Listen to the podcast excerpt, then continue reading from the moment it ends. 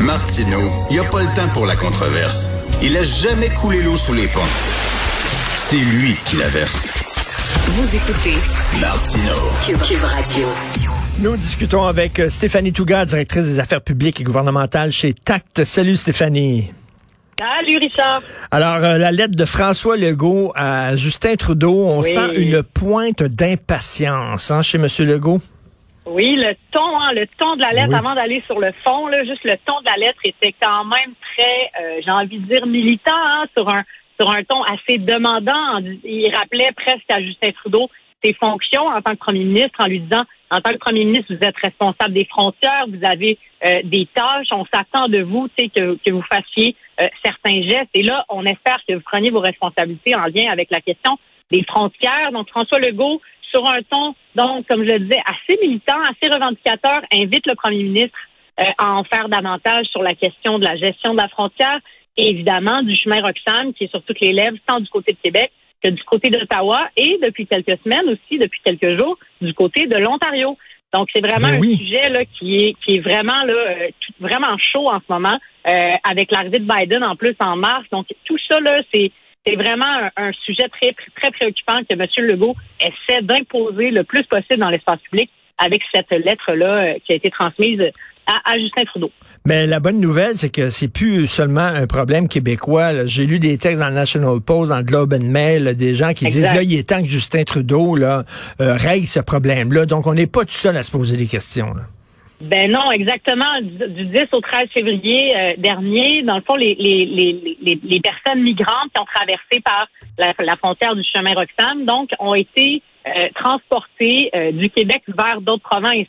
Euh, et là, ça fait en sorte que la pression, ben, elle est plus juste sur le dos du Québec, parce que rappelons-le quand même en ordre de grandeur, il y a à peu près 300-400 euh, personnes qui entrent avec un statut comme celle euh, au, au chemin Roxham ailleurs au Canada, puis c'est 40 000 au Québec. Donc, on est vraiment dans des ordres de grandeur complètement différents. Puis là, tout d'un coup, les autres provinces se disent, ouais, c'est vrai que la pression était beaucoup sur le Québec. Et là, si, les, si, si ces personnes-là, si ces réfugiés-là ne viennent plus au Québec, ben de facto, elles vont dans les autres provinces. Donc, la pression augmente sur les autres provinces, notamment l'Ontario. Euh, et et j'écoutais Tom Mulcair à ton micro il y a, Ben pas- oui. il y a quelques minutes. Je trouvais ça vraiment intéressant ce qu'il disait. Il disait, tu sais, dans la région de Toronto, il y a une cinquantaine de sièges. Là, si l'Ontario, tout d'un coup, ça devient son sujet préoccupant, peut-être que la pression, elle va être davantage, donc, sur Justin Trudeau, qui devra poser des gestes. Quand c'est le Québec, je pense que Justin Trudeau commence à être habitué de gérer les humeurs du Québec et se dit, bon, encore le Québec qui chiale ou encore le Québec qui revendique des choses.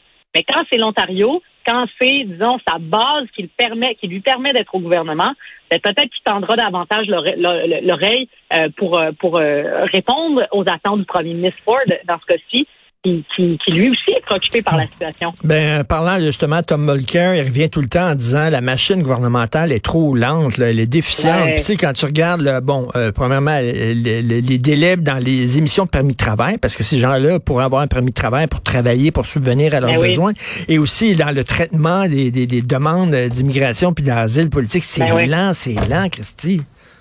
Ben oui, puis ça n'a pas de bon sens. Je veux dire, ces personnes-là là, qui arrivent ici, qui arrivent plus souvent qu'autrement hein, dans des situations extrêmes, qui, qui, demandent rien que mieux qu'être en sécurité et subvenir à leurs besoins fondamentaux, c'est-à-dire de se loger et travailler et pouvoir se nourrir et nourrir leur famille. Ben, ils arrivent ici et pendant des mois ou même des années, euh, on n'arrive pas à régulariser leur statut, ils n'ont pas de permis de travail, euh, deviennent tout simplement, euh, ils sont dans une situation de passivité. Donc, tant pour eux que pour le pays qui les accueille, c'est pas une situation qui est enviable.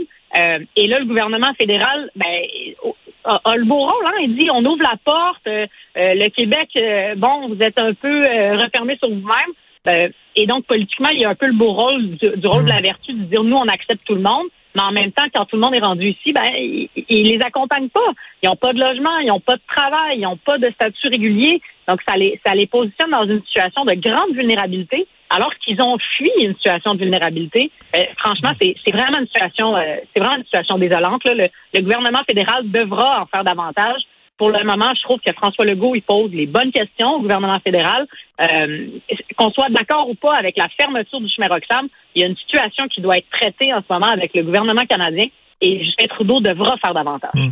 Et là aussi, on aimerait que Justin Trudeau nous donne là l'heure juste sur les, accusations d'ingérence de la Chine dans le ah, processus électoral. Qu'est-ce qui s'est passé au juste? Qu'est-ce qu'on savait au juste? Ben ça, c'est vraiment incroyable. Hein. Ça fait quelques mois qu'on voit qu'il y a des signaux, qu'il y a une ingérence de la Chine, qu'il y a de l'espionnage de la Chine en sol canadien qu'il y a une intervention euh, de la Chine et qu'on disait qu'il y avait des postes de police clandestins dans la région de Toronto. Donc la Chine, visiblement, là, est très, très, très présente en sol canadien et on les a laissés aller. Euh, on a vraiment été une passoire. Le gouvernement, le, Parti conservateur dit même qu'avec l'ingérence de la Chine dans les deux dernières élections, on parle de huit candidats conservateurs qui auraient perdu euh, en raison de cette ingérence. Est-ce que c'est vrai? Est-ce que c'est faux? Malheureusement, on ne peut pas répondre à cette question-là parce que Justin Trudeau ne fait pas preuve de transparence. Il a répété plusieurs fois ne pas être au courant de la situation, alors que là, ce qu'on constate avec euh, ce rapport-là qui a été coulé euh, dans, dans, le Globe and Mail, un rapport du SCRS, c'est qu'il était au courant. Il était au courant que la Chine intervient dans nos élections, que la Chine appuie le gouvernement libéral, donc ça lui sert bien d'avoir plus d'élus et et malheureusement, ben là, ça envoie le signal que euh, Justin Trudeau, ben, il est, il est prêt à laisser d'autres pays euh, qui ne sont pas des pays amis du Canada. Je le répète, là, la Chine, c'est pas un pays ami du Canada. Euh, et qui viennent intervenir dans notre processus démocratique. Ben, écoute, On a l'air d'une république de bananes. Ben, c'est un gros scandale, cette histoire-là. Là. Vraiment, là, écoute, dans d'autres pays, ça pourrait même coûter la job du premier ministre, parce que si effectivement il le savait, puis il n'a pas il a rien fait parce que ça l'avantageait, c'est un, un problème. Là. Ben oui, puis si on regarde hein, chez nos voisins du Sud, là, Donald Trump, euh, qui, a, qui, a, eu une situation similaire, lui, dans ce cas-ci, c'était avec la Russie. Euh, la Russie qui souhaitait voir Donald Trump donc réélu, hein, Poutine, on le sait bien, euh, préfère avoir un Donald Trump qu'un Joe Biden à la tête donc de la superpuissance américaine. Euh, ben, ça a pris des mois et des années de pression sur Joe Biden. Les médias se sont saisis de ça, la population s'est saisie de ça. Il y a eu des commissions sur la question.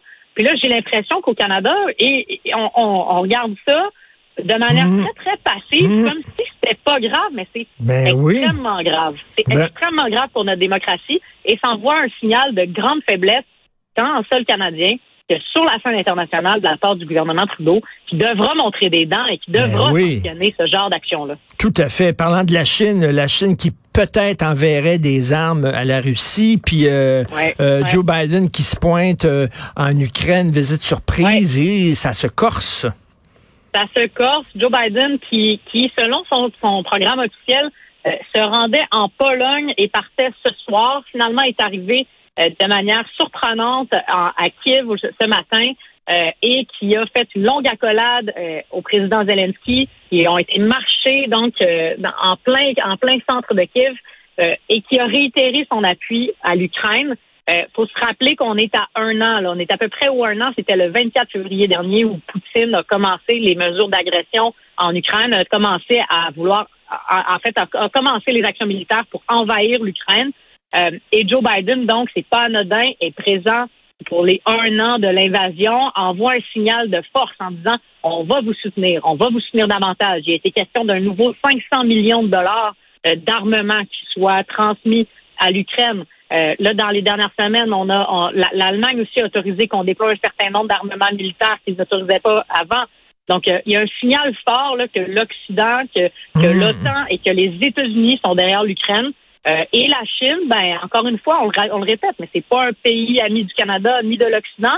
Ben là, se positionne en disant bon, il est possible qu'on envoie des armes à la Russie pour soutenir Poutine. Euh, ça regarde mal en maudit. D'un côté, les ben, États-Unis, en face, euh, en face la Chine puis l'URSS. Ça regarde vraiment mal. J'aimerais ça savoir ben, comment ça va finir cette histoire-là.